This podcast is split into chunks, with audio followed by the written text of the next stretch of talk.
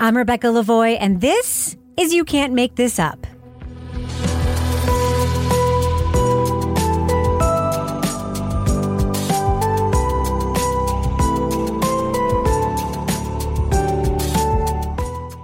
You Can't Make This Up is the podcast where we uncover the true stories behind your favorite Netflix documentaries and films. On today's episode, we take a closer look at the Netflix documentary series Web of Make Believe Death, Lies, and the Internet. We are in an informational crisis that is destroying us. The internet just went crazy. You have to question your own sense of reality. Today, we're talking to director Brian Knappenberger. The internet connects friends and strangers like never before, but that ease of communication and the ability to mask your identity or location can make the digital world a hunting ground. Spreading hate or disinformation, extorting the innocent, ripping off the unsuspecting. Web of Make Believe goes beyond the crimes of bad actors to explore the unseen ripple effects of their digital deeds. Whether they can damage an individual's self esteem, violate a community's privacy, or even lead to death. They left him there on the ground until all of it was over with. So she had to walk over his body and look at him and see him and then get handcuffed outside.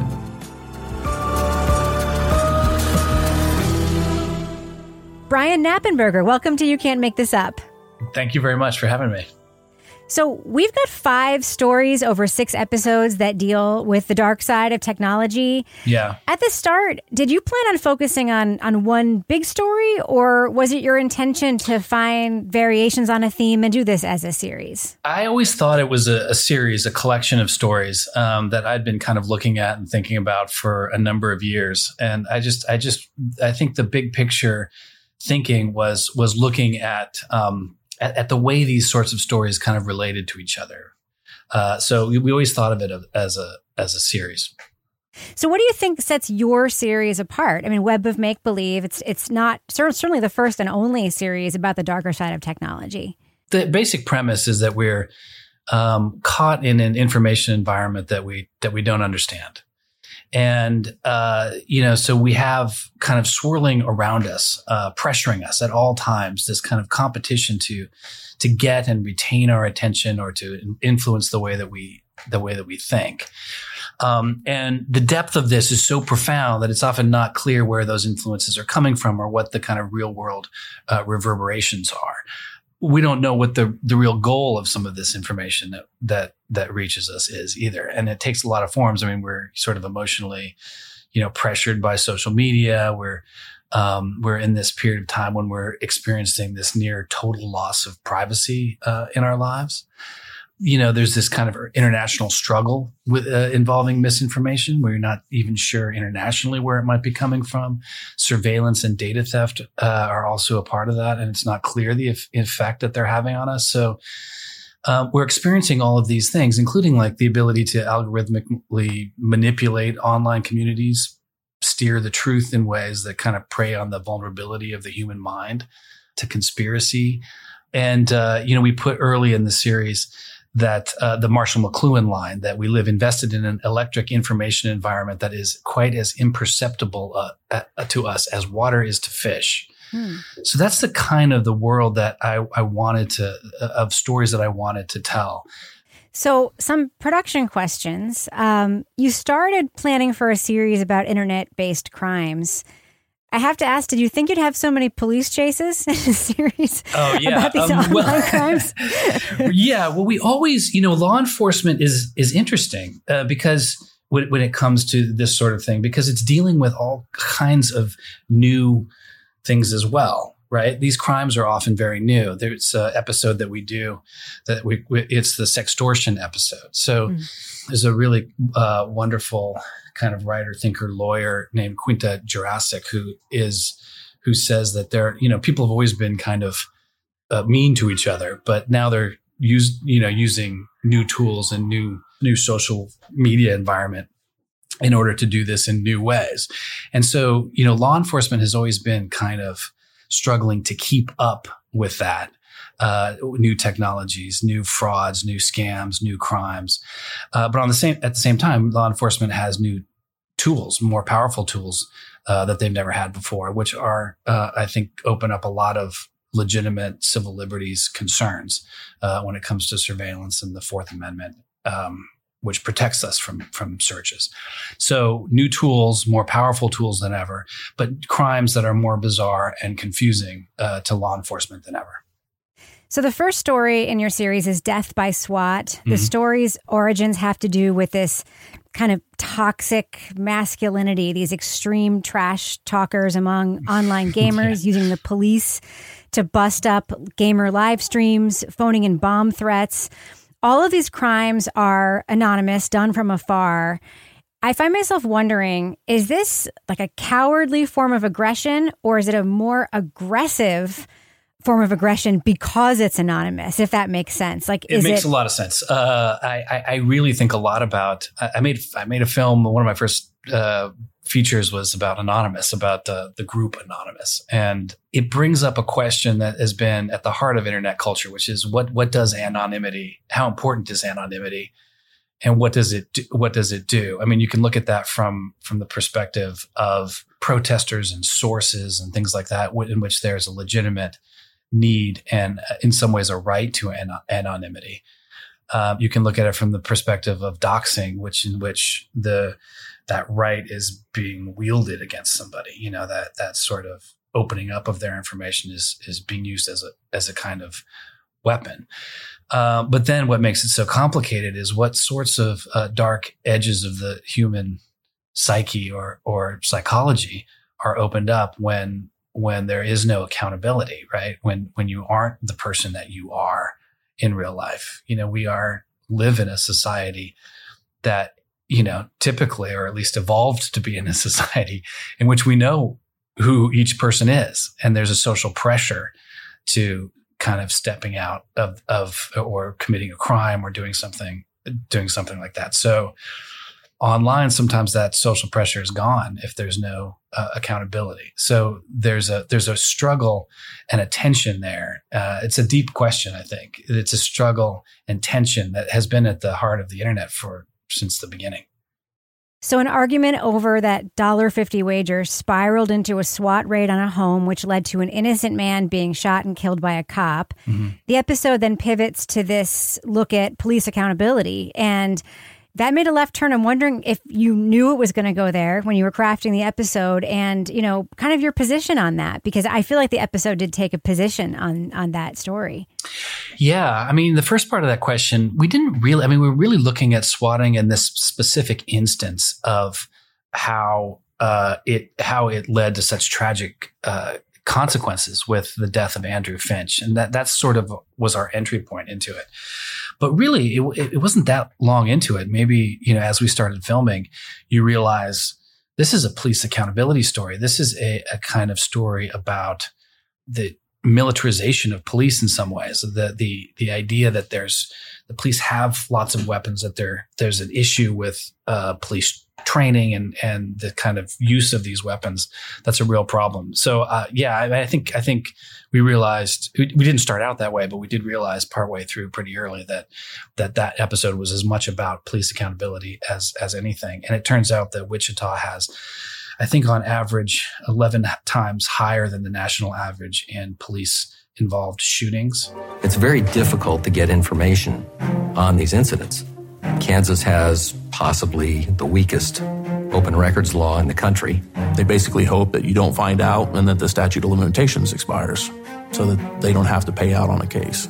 We, we did learn that I think that that officer, Justin Rapp, uh, may, may have been, we're learning this even today, that he may have been promoted to detective. So he may actually have gotten promoted out of this while all of the other characters, Casey, Shane, and of course Tyler, all did prison time. Uh, mm. Tyler, of course, is still still in prison. So, Murder in DC looks at the killing of Seth Rich, a mm-hmm. Democratic Party worker who died in an apparent robbery. His death was then weaponized by political opportunists, conspiracy theorists to tell this story. Um, in, a di- in a digital world with no gatekeepers, with Alex Jones and like this post Sandy Hook era. Yeah. Was there ever a way to prevent this from happening, you think? Well, it also um, that's an interesting question because I, I, think we're struggling with that now. How do we get conspiracy theories?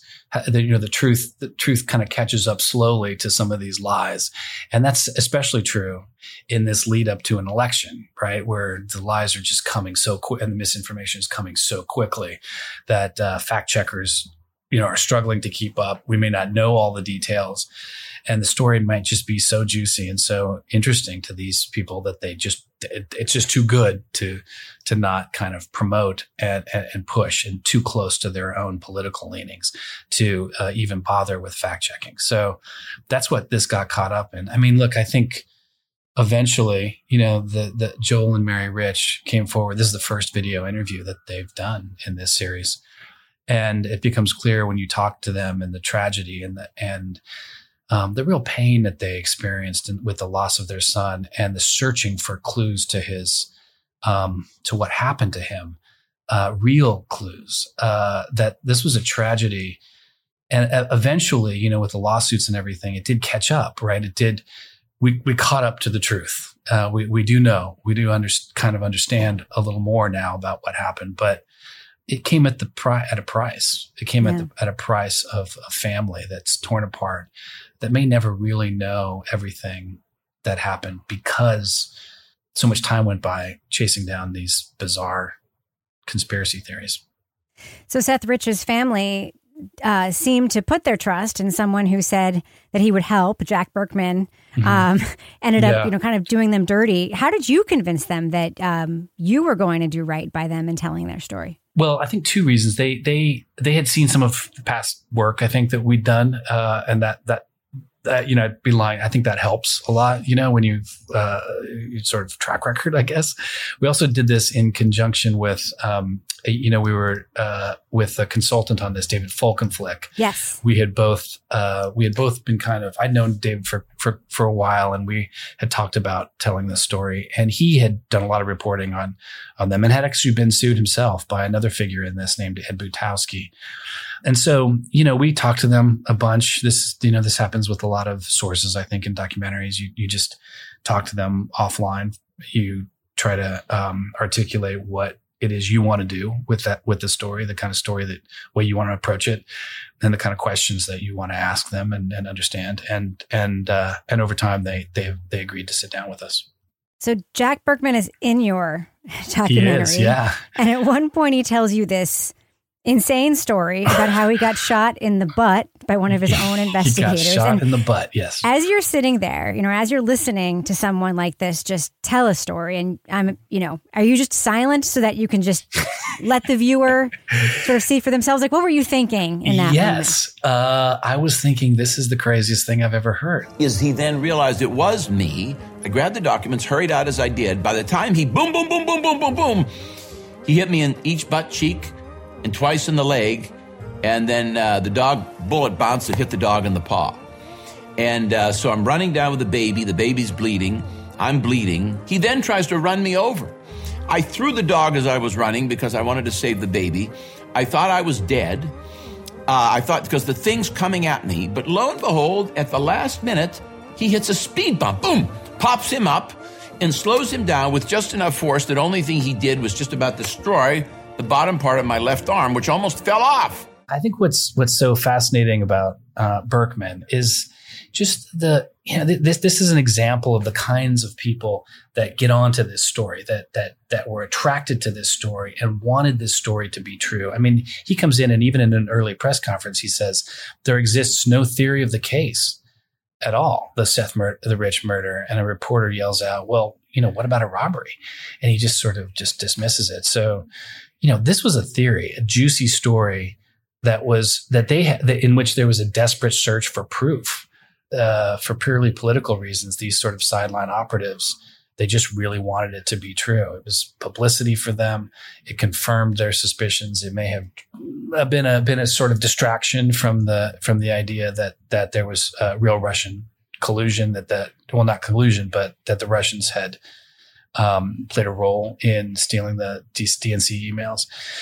This this was the perfect mix of elements that were needed in a in a kind of social media environment that was already primed for conspiracy.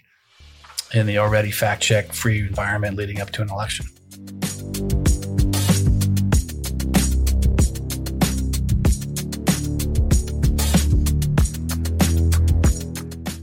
So, Murder in DC is actually a really interesting jumping off point for the episode that's really dark. Uh, it's called I Am Not a Nazi, Hmm. which to me immediately signaled that we're going to hear a lot about why people think someone probably is or was a Nazi. Um, the episode seems really timely, in some ways, very hopeless.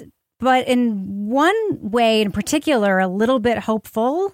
Like Mhm. maybe the hate, the hate speech, hate thought genie can sometimes go back in the bottle or not. I mean, I it, I it was it was very difficult for me to sort of wrap my head around. What do you think? Well, I, the ambiguity there, I think, is kind of what we were getting at. You know, I think throughout this episode, I mean, uh, just I, I will I will say that it took a lot of um, guts, a lot of courage for uh, Samantha to sit down with us and do this interview. This is the first time she's done an extended interview like this about her experience, and it's not, um, you know, it's not complimentary to her necessarily. It, it uh, at least all of it.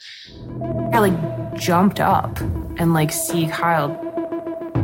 I just went with it. I, I completely lost myself in that energy. So that is the first time I see Kyle. Um, which is a very common thing in the alt right. Like, don't don't let this whole you know suit and tie thing fool you. she's uh, pretty open about um, you know what what sort of got her to these early steps down the rabbit hole of the alt right. She is open about how much she embraced it.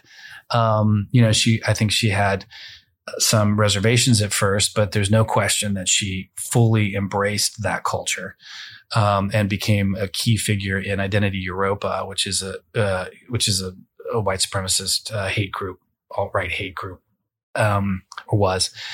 You know, she's a, very much a part of it. She was an organizer of it. Um, she talks about that, and then she talks about how she became disillusioned with it, uh, and and uh, over time, but also uh, with specifically with with um, the death of Heather Heyer in Charlottesville. Um, she had helped plan the Unite the Right rally, the previous Unite the Right rally. A lot of people don't realize there was there were two of these. She had had a, a real played a real role in organizing the first one. She tried to set, sit out the second one, um, and she did, but she felt a, a degree of responsibility for that that I think is is real. But I think you know in your question and the ambiguity that you felt maybe watching it, um, I, I think is there. I mean, you want to understand why did she do this? I mean, ultimately, she does join this group, um, Life After Hate, which I think is doing good work with this sort of this sort of thing. When you with people who can kind of talk about this and and get out of out of this uh, these sorts of hate groups, cults. Really, she calls it a cult and, and start to to work back towards a, a kind of normal life. I was talking to a friend of mine about this, and and they said that we have so many kind of highly mechanized means of of radicalizing people with algorithms and on YouTube and in social media, but there are very very few things that bring people back out of it that that ease people back out of that kind of radicalization. This is a story of someone who did or attempted to, but it's not surprising that if you watch it, uh, you'll question question her choices. I'm glad she sat for the interview. I think it's super helpful to people. Um, but I think she's even struggling with some of that herself. You know, it's interesting. First of all, Belmont, New Hampshire is about 10, 12 miles from where I'm sitting right now. Oh, so it was, of course, Yeah. very interesting for me to watch that episode just as somebody who lives in central New Hampshire. Um, but I had a question about the law enforcement angle on that because. You know, that case, that sextortion case involved uh, young girls from one New Hampshire high school. They all friended a boy on Facebook who got a hold of their accounts and then either stole or demanded uh, nude photos. We later learn it's Ryan Vallee, and unass- he's been an unassuming classmate of theirs. Was it ever determined how he was able to pull this scam off? Like, you know, through these anonymous accounts, how he was able to take control and, and create all these personas? He did it in a way that's pretty common to social media scams. And uh, unfortunately, I mean, he just kind of, um, these were people that he knew, which in some ways made it him easier to find. It didn't have to be somebody so close to them, but you know, he he texted with with some of these girls. He you know prodded them for uh, information in ways that was kind of searching for clues to what their passwords might be. Um, once he had one piece of information, he was he would try to then uh, use that in order to get more information, hmm. uh, and then eventually um, would would go into actually, you know, the, the the kind of extortion of it, the sort of blackmail aspect of it. You know, once he had some, you know, in this threatening to dox or reveal them in different ways, or pictures that they had sent boyfriends and stuff like that. So he had sort of step by step had befriended them, pushed them, uh, and then started kind of coercing them to do this. So it's it was an example of, uh, you know, I think I think an all too common example. Uh, it's one of the reasons why we were really really interested in that episode is that I think a lot of people have experienced this and are suffering from this, but don't know quite what to do. So we hear from Christina Waterman. Uh, she tells us how devastating it was to be extorted this way. Yeah. I was really shocked um, to hear how deeply painful the fear was um, of exposure uh, the, of these teenage girls, and how, how just how afraid they were. Um, can you just talk about that a little bit? Yeah, I, I, I want to call out uh, one of our producers here, Alexandra Orton. She uh, conducted that interview, and I just think it's a really just a, a wonderful and insightful interview. And um, I, am just so proud of Christina for for being that um, courageous that, that she was able to kind of talk about this. I kept repeating myself and she kept asking me what was going on. So finally, I gave her my phone and I said, Mom, I can't do this. I want to die and I'm begging you to let me kill myself. Um, and from that point, my mom um, looked at me and said, We're going to do something about this because I'm not going to let you die. Without question. If you, if you look at the episodes, it's got to be one of the the worst thing that's that's ever happened to her and and she was at um, an extremely extremely low point in this and um, so it's uh, uh, i'm just so proud that she was able to, to to come forward and talk about that and i think that's true for all the girls in that in that episode that it was I, I think it's just an enormous service to to people to have come forward and and uh, use their real identities and to talk about this story. They also figured out the crime, basically. They also did the detective work mm. uh, that brought this guy to justice. I mean, for all practical purposes, it was it was them. So the two-part finale called The Stingray mm-hmm. starts with Beanie Babies and ends with a provocative question about digital civil liberties. You probably could have told this story of IRS scam man Daniel Rigmaiden without Brett Johnson, but why the hell would you have wanted to do that, right? that's a good point. I think that's true with this series throughout. Everywhere you turn, there's there's really interesting characters that that that just uh, that just kind of blow your mind. What I need you to do is send me a U.S. postal money order. It protects us both. Once that clears, I'll send you your animal. She sent me the U.S. postal money orders. I cash them out. Send her this messed up little stuffed animal. Immediately get a phone call. This is not what I ordered. My response was, Lady, you ordered a blue elephant. I sent you a blue ish elephant. That was the first online crime that I committed right there.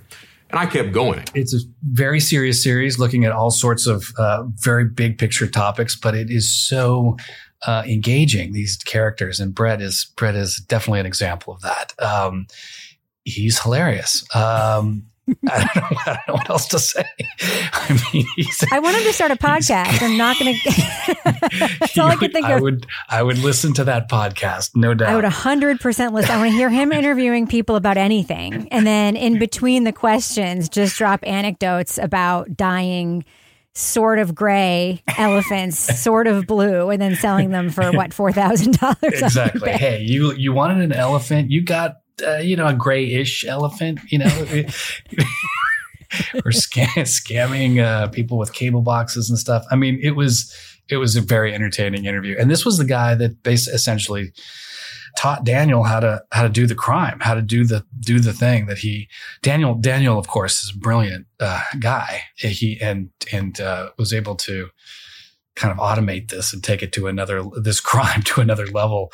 Um, you got to be careful. I mean, he, it's a crime. There's no question it's a crime. So you can't have too much admiration for his level of innovation and how he did it. But, uh, yeah, I mean, he, so Brett Johnson is the guy that basically taught him how to do it, and then he, um, with his kind of relentless mind, uh, took it to another level. Yeah, he turned it into an art form, right? In some ways, yeah. Yeah, and as somebody whose spouse was scammed by a fake IRS filing, at the same time, I was like, "Oh, damn you!" I'm so impressed, but I'm also so angry because now I have to look for that pin that came in the mail every year Yeah. our stupid tax returns. Oh, wow! I mean, it was real. The scope. I, I honestly, the scale was incredibly impressive. You see those bricks of money, you know, having to rent, you know, find places to hide that much money, and I always think like, what is the end game for someone like Rigmaiden? Uh, is there enough money? Does he have a plan? Because it really seems like you know, living in a very modest place, wearing that hoodie. Um, Yeah. Was there a plan? I mean, at least we saw, you know, that uh, Brett Johnson had this plan to like live in the Disney Vacation Club. You know, what was Rigmaiden's plan? Uh, his plan was straight out of Jason Bourne. I mean, he had a storage facility in which he was um, stacking up these big, you know, big piles of money. You know, a handful of different, you know, perfectly executed um, fake IDs and passports. And um, for him, it was a classic just one more gig and I'm out to Brazil kind of thing. It was that just one. It was it's it's Always, almost just one it's more. almost- yeah. you, you can't. If it wasn't a documentary, it might have it might have seemed too cliche. But it was, you know, it was one of those just one more crime and we're out kind of moments. And uh, at least that's how he says it. And he had, you know, he converted a bunch of stuff to gold. He had kind of in this ingenious way discovered how to sort of launder it, um, how he could um, then get the gold, you know, get the, upload the value of the gold and sell it, and then be able to uh, to get it back later when he had left the country. All sorts of all sorts of plans like that, and he he was planned for the next step. He was he was primed for the next step. He was it was a like no holds barred. Go to the storage facility, get the fake ID, pick your fake ID, get your money, and get out of the country. Kind of kind of plan uh, which of course was completely foiled by the feds. Uh, they caught him.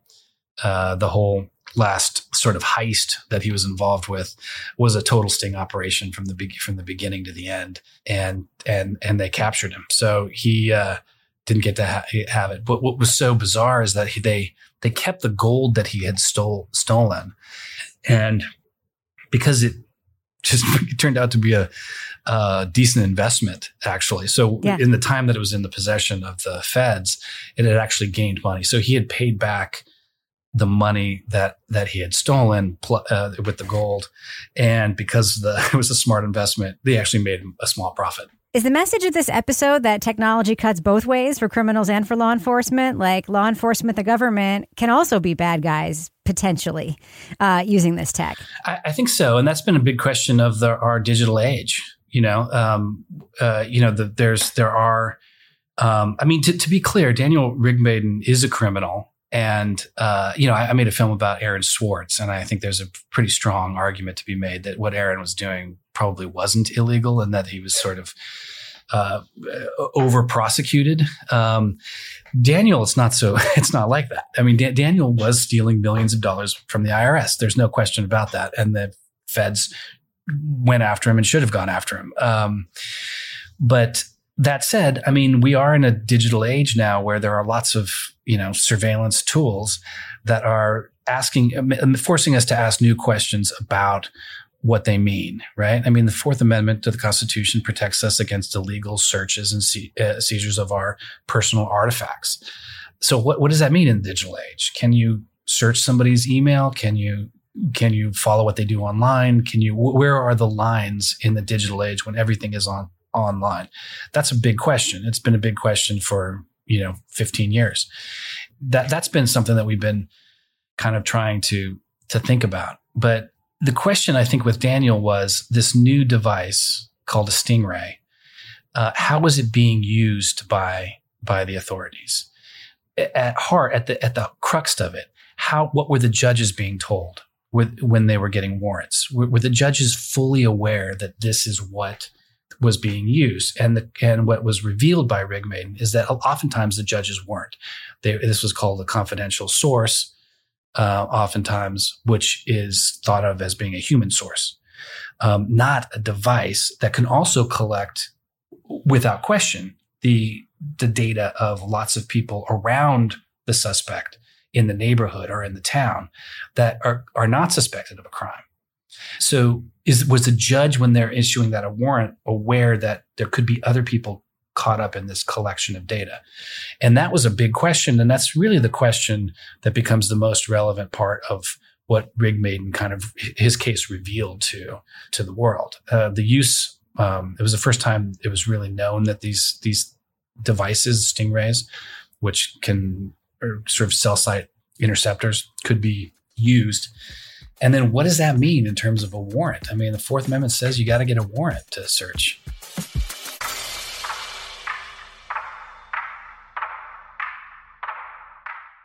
Final question for you. Um, technology obviously made these bad actors in your series do crimes in the ways that they did them.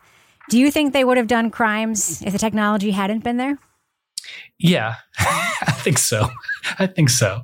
It's another one of those open, and I and I love that this series. I guess maybe it's clear we're going for this this ambiguity of the human animal and and how it's being worked on by technology and and the way that this weird environment accentuates this. Um, but yeah, I mean, look at look at Brett, look at Brett in that last episode. I mean, yeah, he's going to figure out a different scam.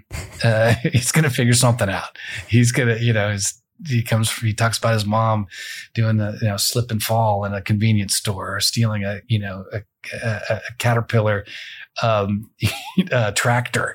Uh, you know, like, yeah, I, I think it's there no matter what, but it, but the internet introduces something new to this equation and in all sorts of ways that is just we're still trying to deal with and that is not clear yet. And I, and I think that's what we're getting at with this series that we're that we live in this information environment where anonymity is a part of it identity is a part of it uh, where information that we don't understand we don't understand its origin uh, is a part of it. We're being worked on in ways that we don't we don't understand and that are unclear to us and uh, I think that's I think that's really the environment we live in, and that's the environment we're going to have to get used to and, and learn how to to master and get a, get a grip on, because it's not going backwards; it's only going forwards. Well, your series is aptly titled, then, I think we're living in a web of make believe. Uh, Brian Knappenberger, thank you so much for joining me. I really enjoyed the series. I learned a lot, and it was fascinating to watch. I appreciate it. Thank you. That's it for this week's episode. Thanks again to Brian Knappenberger. For more of my takes, check out my other podcast, Crime Writers On. Each week on that show, we break down the latest in true crime documentaries, films, podcasts, and pop culture. If you like You Can't Make This Up, please rate and review the show and share it with your friends. You can find us on Apple Podcasts, Stitcher, Google Play, Spotify, or wherever you're listening right now. And make sure to follow the show to stay tuned for all new episodes. Our music is by Kelly Mack at Netflix Music Lab. You Can't Make This Up is a production of Netflix. I'm Rebecca Lavoie. Thanks so much for listening.